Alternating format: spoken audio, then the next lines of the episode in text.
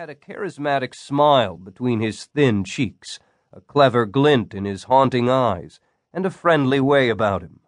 Despite Donovan's gruff tone and condescending attitude, he liked the kid. They all did. But, more important to Donovan and the rest of 2nd Platoon Charlie, they liked that once a week Rahim got his small, dark skinned hands on a variety of magazines. Access to the Internet Cafe was severely limited, so physical magazines were still a prized commodity in this desolate corner of the world. Technically, Rahim wasn't supposed to be inside the camp. No civilians were to have access to the base without written orders from command, but the brass looked the other way on these deliveries by the kids. They understood the need for entertainment in the middle of all this insanity the brass wasn't always out of touch, Donovan figured. These things suck, he muttered, rifling through the stack. I don't give a shit about time or business week. Where's the people or the us? But I. Hey, hey! Donovan interrupted loudly as he tossed most of the stack onto the passenger seat. Now we're talking Sports Illustrated swimsuit issue and a hustler he murmured. Why, you sly little shit. Rahim's smile beamed brightly through the dusk settling down on the Humvees. I knew you would like, sir.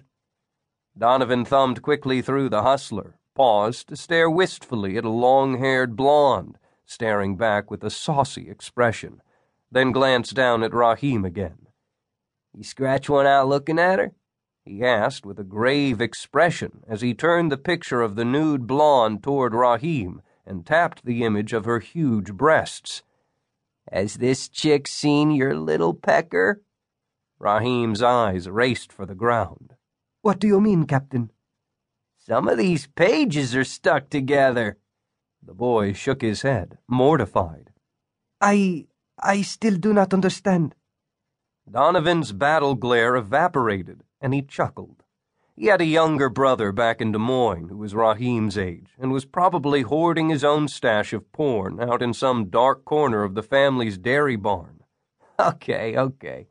How much you want? He rolled his eyes as if he couldn't believe what he was about to say. Some of my guys actually read Business Week. Twenty, Rahim answered. Twenty? Bullshit! I'll give you five for all of them. Fifteen. Donovan raised his M27 so the barrel was pointed at Rahim's narrow chest. Ten.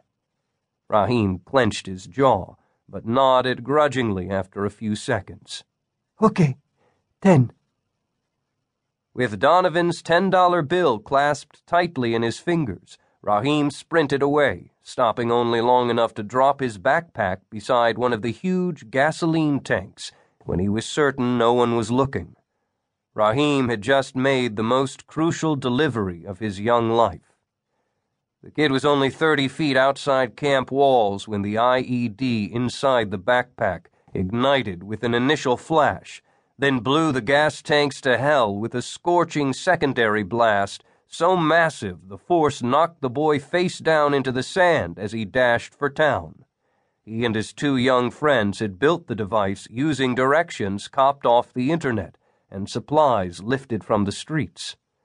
The blast killed 27 Marines instantly and wounded another 42, 14 critically.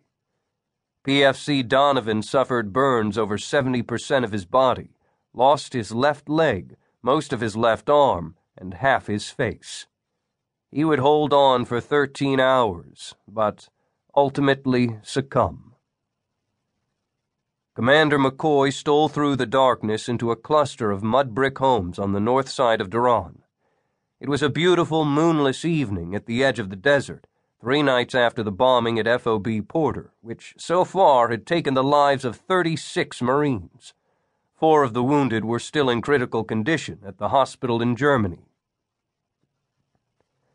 McCoy slipped through the shadows until reaching a residence that was half destroyed then moved soundlessly into the rubble strewn yard to a smashed window and peered inside.